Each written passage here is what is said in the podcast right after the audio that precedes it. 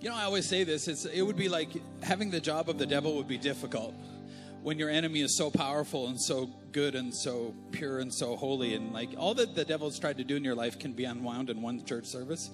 So that'd be depressing. Uh, don't feel sorry for the devil. All right. We're in a series called Church in the Wild. I'm Pastor Corey, if we haven't met. Are you guys ready to get into it? Um, this is Pastor Erin.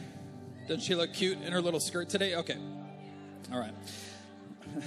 All the guys are like, I don't know if I'm allowed to clap about that. Um, we want to invite you, if you're new to Venue Church, to a seven minute party that just happens out there uh, in the lobby. We'd love to just connect you a little bit uh, with what we're doing and our next Pizza with the Pastors, where you really get to hear our heart, which this series is kind of about. We're, we're asking the question you know, I could ask church people, I'm a pastor's kid, so I grew up with church kids, and so I could ask everybody in a church, in most churches, who's church for? You know, how's it supposed to function? And you'd get a hundred answers from a hundred people, you know. And so it's hard to build church when everybody thinks it's for something else. And so what we're doing is in our series, we're just going through like, why don't we ask God our Father what He thinks His house ought to be for, who's who His heart is for, and so that we can like get together on a mission because um, you don't get the anointing without unity. And it's hard in church culture when church people start thinking the church is about them. And we always say it like this Hey, welcome to Venue Church. Like, we love you. We built this place for you. Church can be a little about you, but not a lot. Because that's not the best for you. You'll never find your purpose in serving yourself or just trying to be happy. But you will find all of these things in, in Christ and in your destiny. So, um, so I want to uh, just invite you to, to take a step into Venue Church. And, uh, I want to invite somebody here, and we have a lot of people already signed up, need to get baptized. So I know you've been telling yourself, like, it's just a private decision between you and me. Your wife doesn't think it, it's private. It's just between you and me, baby. We don't need to go public with our wedding. No, you need to go public. You need to formalize this relationship with Christ and say, look, I'm going to give you all of my old life of sin and shame, all the things I thought I was good at. I need your life. I'm going to give my entire life to you. And so, if, that, if you're ready to make that decision, or if you just need some information, or you want to talk to my dad, Pastor Richard, he'll walk you through what does that mean. Just check in at the brick wall. We'd, we'd love to help you uh, find and formalize a relationship. You need to put a ring on it. Dang it. Let's go.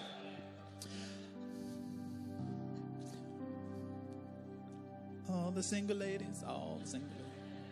Put your hands up. Okay. Um, we got any single people in the house?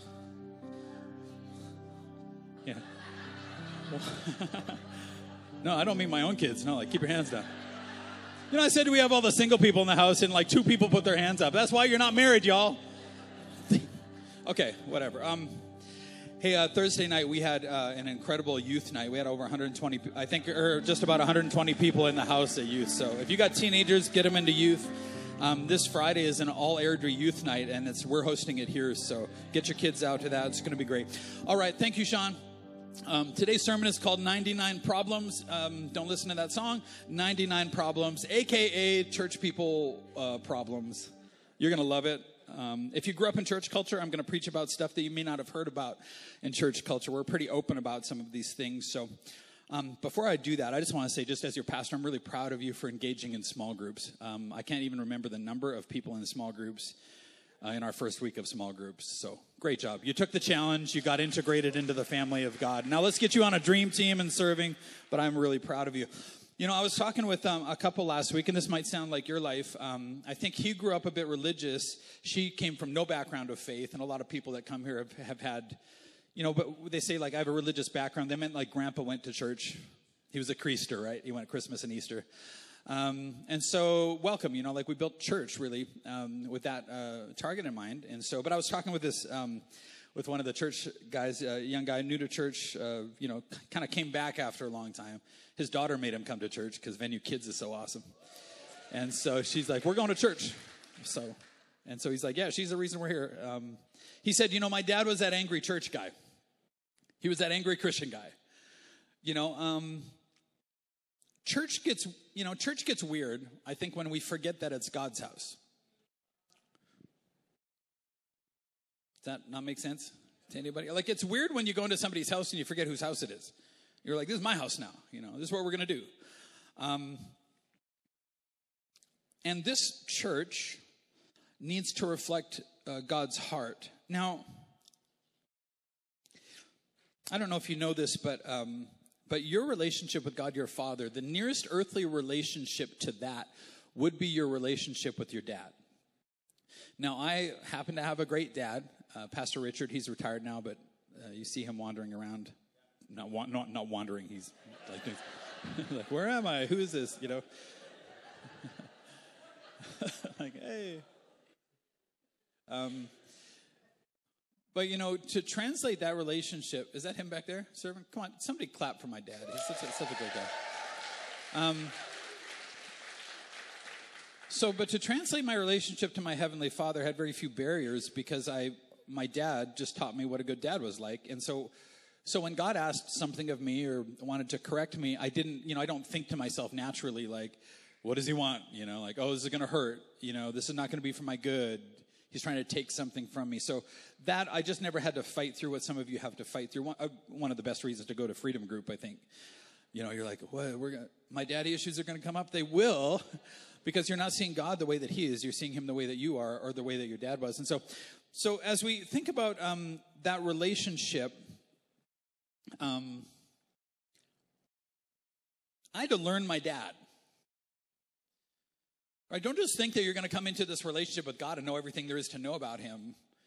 It's a very complex relationship. You know, like when you're dating your future bride, you think that you know stuff about them and about marriage, and it turns out that you don't. And so, but God, you got to imagine like God getting to know us, the infinite getting to know the, you know, the very limited spectrum. We, we see the thing is, we want God to know us. Like, oh no, me God. The real, if you knew God, He already knows you. So, but you've just never been in a relationship like that before. And, and if your dad wasn't um, really a good dad, so my mom taught me actually. My mom is sitting right here, um, Pastor Beth. We uh, we still call her Pastor.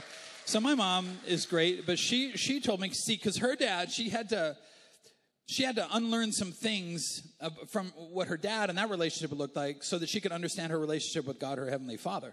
And one time she said because uh, her dad was. Um, you know, Irish background, and so, um, you know, handsome, good looking, all that things there.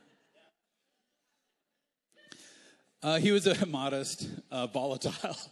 Um, so her dad was great when he was in a good mood, but when he wasn't, he wasn't, right? And so her mom kind of ran the home just because Grandpa Jim was sort of all over the map. But but my mom was also his favorite. And one time God asked her to do something like, "Hey, I want you to do this."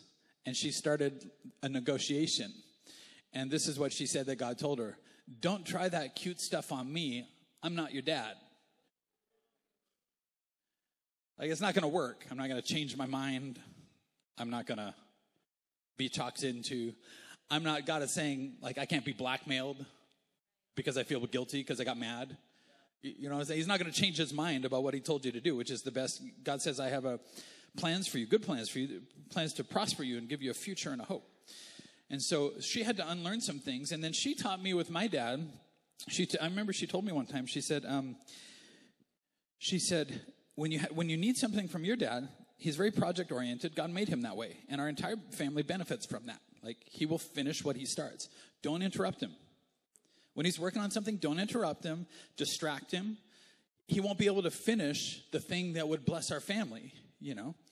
Um, and so she said, if you have a problem, this is what I learned how to do, because she had to learn that too. She said, bring it to your dad and say, when you have a second, could you come over and look at this? She said, then when he comes in a half an hour or an hour, when he comes, you'll get all of him and he won't stop until it's finished. So as we think about church, we got to think about like, okay, we've have, we've got to learn our Father in heaven so that we learn that when the church needs to look a certain way, it's for everybody's benefit that it does that. And so, um, Jesus is trying to teach us about his father. He's like, You're going to have to unlearn some stuff, guys. And he says, Suppose a woman has 10 silver coins and loses one. Won't she light a lamp, sweep the entire house, and search carefully until she finds it? And when she finds it, she will call in her friends and neighbors and say, Rejoice with me, I found my lost coin. In the same way, he's saying, There is joy in the presence of God's angels when even one sinner repents. So he's saying there's something that the church of his day didn't get. It didn't reflect the, the heart of. Did you know that the church of Jesus' day didn't even recognize Jesus? So, how can a church where all the prophecies have been about Jesus, not recognize Jesus. Churches can get out of sync with the heart of the Father. And you start caring about things that God doesn't necessarily care about, and you stop stop caring about what God really cares about. And then the church starts not reflecting God and it's not going, it's not aligned anymore to the vision that God has given a church. And so we, we have a new um, neon sign. Have you seen it out there? in the brick wall. Isn't that awesome? A life saved is worth everything. You're like, what, what does that mean? That means a life saved is worth everything. We'd bleed out every drop of blood for one more. Like every dollar in my bank account for one more eternity. Are you kidding? That's a life saved is worth absolutely everything. Why do we put that up there? As a constant reminder that that's what God cares about. He'll seek until he finds the lost thing. Well, you were the lost thing. Have you forgotten what that felt like? Now, um, God is obsessed with lost kids. Now, does anybody know somebody who's like a little obsessive?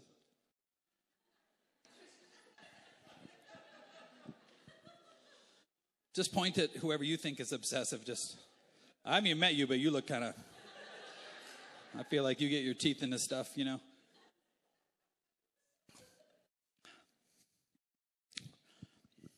The first thing Pastor Erin and I ever did was go to a Stampeders game. Um, it, that wasn't our first date, though, I don't think. She just found out a couple years ago that I asked her, one of her, her friends first. I'm, I wasn't hiding it. I just didn't, it didn't come up. So she's like, You asked Robin?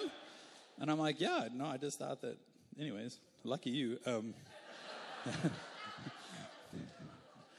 she goes, uh, She's too tall for you, anyways. And she raises rabbits, and I don't think that would really work for me. So, but, um, if you raise rabbits, like I'm not going after rabbits or anything. Like it's great. It's great for you. I just I don't know how I would do with that. Um, tomorrow we celebrate 24 years of, of marriage. 24 years. I mean, there is a God in heaven. I'm telling you. That's all. Now, I should have I should have kind of tuned in to to Pastor Erin's obsessiveness a little bit, and I tried to tell the story about once a year.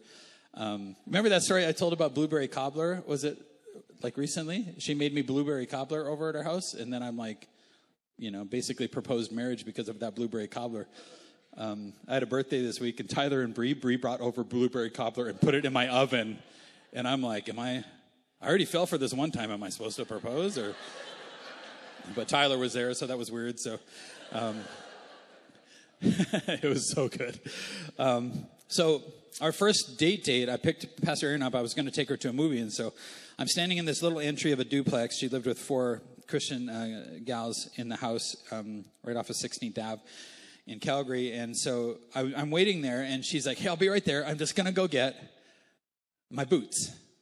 I just can't find my boots. And so for me, that means something coming from my home, you know. For her, um, so she's like, so she goes back downstairs where her room was, and I could hear her like rummaging around down in the basement, and then you can kind of hear it spread out. All this time, I'm standing in the entry, which is good because I'm super patient. And, you know, it's a first date, so let's make a good impression, right? And so she's rummaging around, then she comes up the stairs, and she's like, I'll be right there. Um, then she goes through the up- upstairs house, and she can't find, uh, she can't find her boots. And so um, she's like, oh, then, then I'm like, oh, I'll, I'll, be right there. And then she goes downstairs. Now, this happened several cycles. Um, now, to understand the emotional damage this was doing to me, is that somebody like me, you know, one minute of your life, um, like a, a minute to most people is like an hour to somebody like me. So I live life in dog years. Like I jam a lot in there, right? And so if I'm waiting in line or something, does anybody love like waiting for things? But it's so much more emotionally damaging to somebody like me because I'm just like, everything is like so intense and this is not happening. And she kept doing this loop of the house. Now, now, if you're new to church, you know, you'd think like five minutes would be a long time. Pastor Corey, uh, like 10 minutes. Wow. 15 minutes. Oh, no, Lord.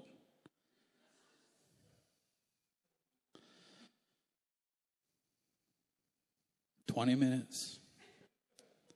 30 minutes. At the one hour mark, I finally hollered on our first date, can we just get in the freaking car? I'll buy you a new pair of boots.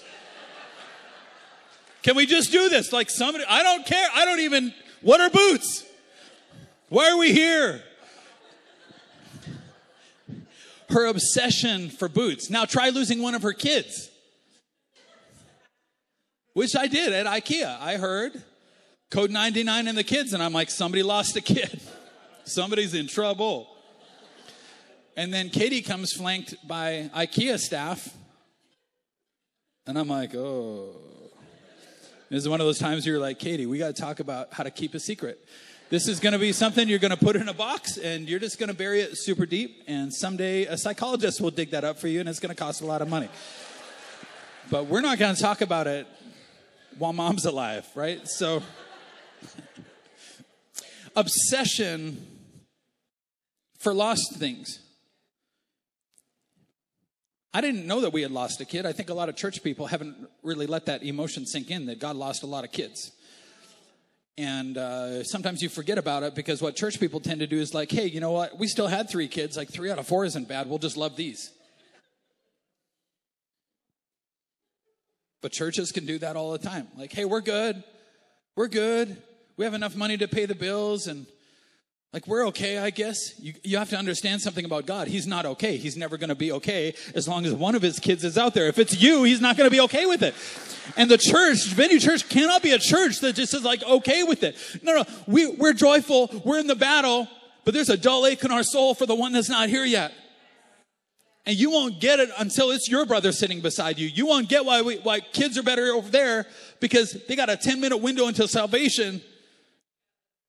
And we put a Christian baby beside him scream. You know what I'm saying? Like, you won't get it until it's your brother, then you'll get it. Well, everybody's somebody's brother or sister or mother or daughter. What if we could take the same emotion that, that if we lost, Nassia lost one of her kids at the mall, and the security guard was like, I'm sure she'll turn up. Have you met Nassia? Somebody gonna turn up in a landfill. Not okay. It's not okay. Now, the, the church lost my generation. I'm Gen X. I know I said I had a birthday. I turned like 30 in my head. We lost a generation. We just about lost Christianity in our nation.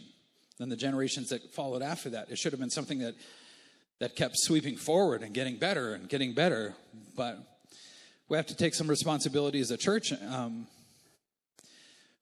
you know, it's funny, and then Gen X left the church. I don't think when Gen X largely, not everybody did, but a lot of a lot of us did. When we left the church, I don't think in our minds we were leaving God. But it turns out that you can't leave God's house without leaving God. And I need to say that to somebody. If you're returning to God's house, you're returning to God. That's where God is. He's in his house. As messed up as the house looks like, as messed up as the bride of Christ looks like at times, be careful how you speak about the church. That's why if you if you ever have visited other churches, we don't take any bad mouthing of churches here at all. We love church. We're just church with a little c, and we are here to bless and And so we left the house of God, and then it turns out that we did leave God. We just didn't figure that out for about 10 years. And then we became part of the problem and not part of the solution. And uh, you can't be part of a solution if you leave. And a lot of our, and so I've been studying this. Now, I'm a pastor's kid and I love the church. So that wasn't my experience. But a lot of my Christian friends that grew up in, in different types of churches, I'm going to talk a little, can I just like be honest about church structure and like how this works? And, and um, most churches don't fail for spiritual reasons, they fail for just wisdom reasons. Most churches don't start preaching like terrible theology. They fail for other reasons, which become spiritual reasons. And so, um, my parents are great parents. Uh, they weren't the legalistic Christians of the day, but a lot of my friends had um, had Christian parents who, um, I would say, went to churches. Can I just be honest? Like, just a lack of leadership in churches left, you know, it let them off the hook for the mission of the church. Then everybody just made up their own mission. And that's hard to, that's called division. Like, it's so hard to do. There's no anointing of the Holy Spirit. The Bible says that it's the anointing that breaks the yoke, meaning if you have an addiction or you've got a thought pattern or a relationship pattern, it is the anointing of the Lord that breaks that. The anointing of the Lord. It's like this proximity to, this ease of, this oil in the gears that comes from the great power and grace of God. But if you have no unity, there's no anointing. Well, if everybody's got their own vision for it, you've got no unity. So you, I mean, unless you don't believe your own Bible. Um, Now, church people are made to fight. You need to understand this, that you're made to fight. So, what I have to do is I got to get a sword in your hand as quickly as I can and be like, fight the devil so you don't fight each other because you're made to fight. You're going to love this sermon. He's not doing it. I'm doing it. Uh, I started this church. I don't think you can kick me out. Um, you know, my dad said they had a, um, a demon board, I'm a deacon board. Um, it always gets a laugh. And he said they, they argued one time because it's all that they knew for church structure, right? So they argued one time for one hour over what kind of stationery the pastor would be allowed to use. I mean, that was me. I'd be like, an hour. I'd take all the stationery in the city and burn it and be like, we don't even use paper. like whether he's allowed to have cabinet doors that lock in his own office. I mean, you think that that's a, effectively going to go after the, what the devil is trying to do? Um, but they didn't know any better. You know, and churches got, got fussy, they got judgy, and the church turned inwards. You know what my, one of my main jobs is? Hey, it's not about you. In fact, your problems would go away, probably, most of them would, if you'd reach your neighbor. Like, it's just a way that God, it's my job to turn it back out. Okay, it's not about you. It's about my family doesn't think of my family as about my family. And it's a healthy family. Then they hired a certain type of pastor, which I am not. That took me a long time, actually, to get my head around that, because a typical Canadian pastor is very, um, I, I don't know how you would say this. How would you describe a typical, like in the denominational setting, the type of pastor that a church board hires um, would be soft, kind, baby kissing, hospital visiting, like um, like pastoral in that sense. Does that make sense? Good counselor. Um, like I'm describing Pastor Erin, aren't I? She's really the church pastor. Like I'm not describing myself at all. But you got to understand that a church board, when a church board hires and fires, uh, and and that is the structure of the church, is that the board hires and fires shepherds. Now you've got sheep hiring and firing shepherds. That gets weird right? And so then what happens is um, the division starts in at that level. So now, now would, would sheep really choose the shepherd that God called them to be? Not that this is the right kind of pastor, but for this kind of a church, this is apparently the one that God chose, and you all got to deal with it. Now we have pastoral people, small group leaders. That's where we pastor people. But I, it took me years to get over this because I'm like, I'm not like that person. You know, I, I was the kid. I never won a Christian character award in the Christian school, like ever. They, I wasn't even on the, I wasn't on the short list, the long list. I was not on a list. They're like, we wish this kid was not here. And so, cause, cause a Christian character award didn't mean what you did for the gospel. It meant the kid who keeps his mouth shut and everybody gets along with. And I was just like, like, why are we doing this? I feel like everybody wants to ask it, but nobody has the courage. Can we just explain why we're doing this? If it doesn't make sense in my brain, I don't feel like it's working, you know. Then I get pulled outside and get a lecture about my character. Okay. Because churches, church boards who can, can hire and fire pastors do. Now, we have a director's board here. We have offsite on that board, uh, pastor friend of mine in Calgary. We have oversight, Pastor Nate, who represents my pastor Peter. Meaning I can get fired by the board, but I can't get fired by you because you don't like the shirt that I'm wearing. Or you don't like the sermon that I preach because it hurt your feelings. You know, I can't get fired, but they're for like specific reasons called sin and certain types of, you know, like, I talked to a friend of mine who, who ended up leaving this town that some of you actually came from his church, called, gifted, anointed, been in town for 18 years. And he, he says to me over lunch uh, a few years ago, he says, Pastor Corey, uh, there, he doesn't call me pastor, we're pastors. But he's like, Corey, we got, I've got so much vision. He's like, what do you think? And I said, your structure, your church structure won't let you. Your board is going to stir up trouble because you need to shift the board. But they're the ones with the power. And I said, Your own structure will work against what the Holy Spirit wants you to do. You can structure a church and a family in a way that doesn't please the Lord and doesn't look like the New Testament church. It's just traditional. Meaning the pastor is a voice, but he's not like a voice that can come in and be like, we need to do Easter and we need to like go for it. It would be a committee meeting, and by the time Easter is come and gone, you know, we say like this we don't have committees because committees are something that you form when you don't want to do anything, you just want to talk about doing stuff. So we're like, we don't form committees, we form teams. And by the time your committee has met one time, we've done it three times, and we're like, that didn't work. But we've tried it, or it did work, and here's how we're gonna movement and action and fight. This is a war that we are in. How long do you think we have to talk about things? But what happens is the church, in my day when I was a kid, started reflecting society. You ready? Because you, you're, you're from Canada. So you think that demo, you know, democracy, as if that's what we live in. You think democracy works in the church. Does democracy work in your home? Dad, would your teenager reelect you? You'd have to make some bedtime promises and some ice cream in the morning promises and some I want to do whatever I want promises. My family took zero votes. Thank God. My parents are good parents. It was their job to lead and to steward and to correct and to encourage and to bless. And the church started reflecting society as if that that was the kingdom of God. This is a shock to some people walking into a church like ours because they're like, "Oh, we think that God is the leader and we should just do what we're told. That that's the best for everybody." But enter church politics as soon as it becomes a democracy. Enter voting. Enter I was on a 40 minute phone call this uh, week with a pastor friend of mine who took over a 77 year old church. And uh, had just had one of his staff leave because he was too rude.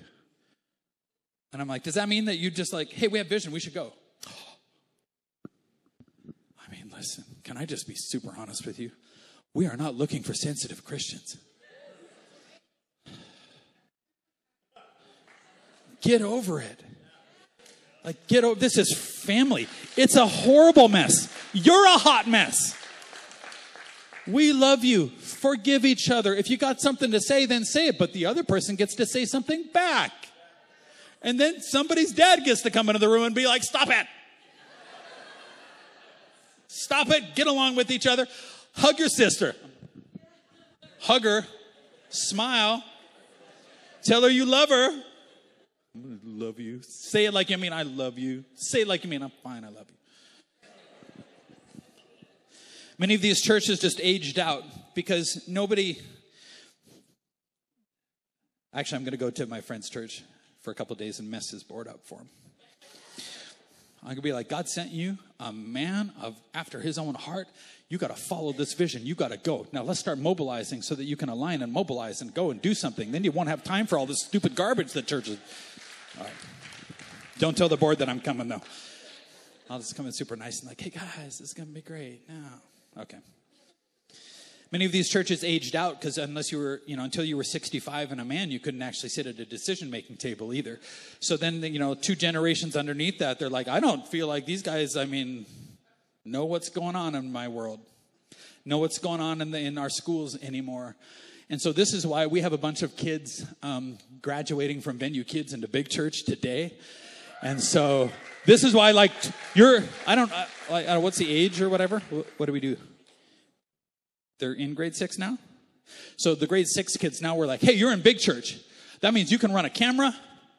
You can do just about anything here. You can't drive people around. All the boys are like, I want the driving jobs. I want, I feel called. Um, we're like, we get you in so that you have a seat at the table rather than sit there and wait and wait and wait and wait until all your energy and then you're just bitter and then you're just and then you're then uh, church gets three generations behind culture. Listen, the gospel never changes. The need in a human heart never changes, but the questions people ask sure do. The, the, the, you know, the things that people are all up in arms about now weren't on my generation's, you know, at all. What we were worried about, you don't care about at all. So we got to like, right. Do you see the loss through the eyes of your father?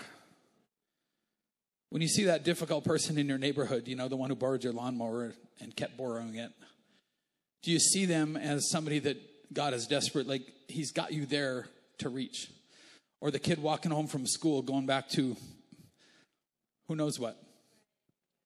School is some stability and he's going back to, you know, an alcoholic parent or just neglect or do you see, can I say the school teacher? These guys are juggling a lot right now. Do you see the person in the store who's just trying to hold it together just to make it one more day. Do you see the grandparent who still doesn't know Jesus and has lived their whole life in a lie and in a pointless existence? But we're too busy because we're. Do you see God's unadopted children like God sees them? He's just like, just. Do you see the guy with too many toys? And none of it's going to matter. He's got no hope, but he's got no purpose. Luke 15 tax collectors and other notorious sinners came to listen to Jesus teach. Why? Because his father loved it. If this church is not a place that, that a tax collector, these were like mafia guys. They would take contracts to Rome, and if they collected over that, that was their wage. So collect it however you want to. These are mafia people. These are heavy hitters. They came to listen to Jesus and other notorious sinners. Do we have any notorious sinners in the house? I mean, like, you're like, I feel like I'm kind of a sinner, but a notorious sinner, that's a big deal. Um, this made the Pharisees, watch prof- the professional church people and teachers complain. So, something that his father loved, they hated. That's a problem that he was associating with sinful people, even, oh my goodness, eating with them. Oh my goodness. If we eat with people in town that are just unchurched people, I remember that's where I met uh, Jason Caplet. He asked me what, what Josh Buchholz, he asked me, they're like, what do you do for a living? I'm like, I pastor a great church called Venue. And then they immediately look at my tattoos. to which I always say I got these in prison. And then it just makes everybody relax. If a church person doesn't like tattoos, I just say I got these in prison, and then they were like, "Oh, well, I guess that's okay. I guess he got, I guess he got saved after that." I'm like, "Well, I got these after I became a pastor, but okay." Um, so Jesus told them this story. Told who the story? Because um, he's talking about he's talking about lost sheep now. Now, I'm going to suggest to you that he's not talking to the lost people because they know that they're lost. If you come in here, you're far from God. You're like, I'm far from God. I'm on a journey. You know, I've got to tell me that I'm far from God. I know that I'm far from God. And so he tells who the story? I think he tells the church people. If a man has a hundred sheep and one of them gets lost, what will he do?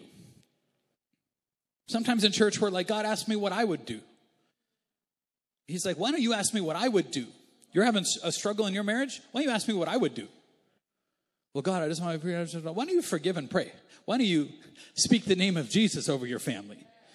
Why don't you realize that, that you might be the key that unlocks something with your forgiveness and your mercy and your service? Maybe you're in that eh, place, in that work environment, because you're the only one God's got there. And when people watch you deal with injustice, and unlock something inside of them, and the Holy Spirit starts coming in. It says, What will he do? Won't he leave the 99 others in the wilderness and go to search for the one that's lost until he finds it? So now I'm a church person. I grew up in church.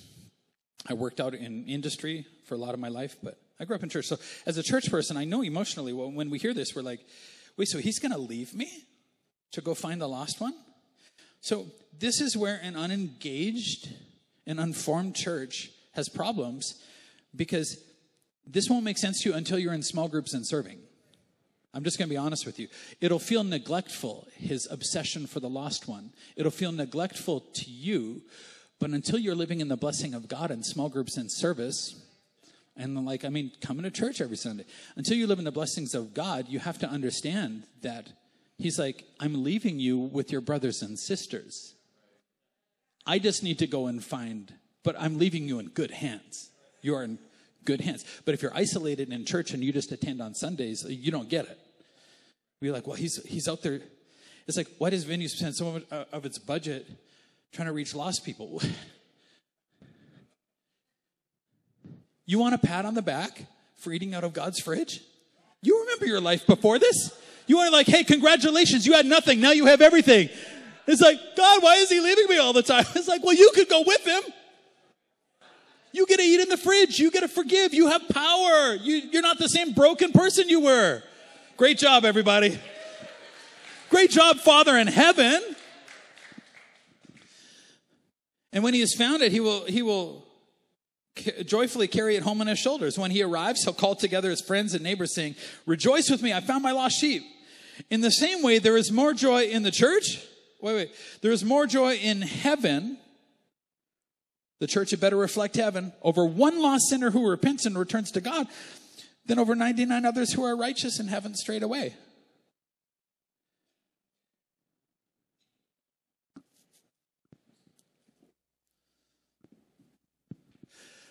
I don't know if you know uh, Lee Lockhart. I'm sorry for you. Get get get prayed for. You know, he comes to me after last week's service, and uh, he says, "Pastor, um, I'm going to leave the church," and I'm like, "God answers prayer."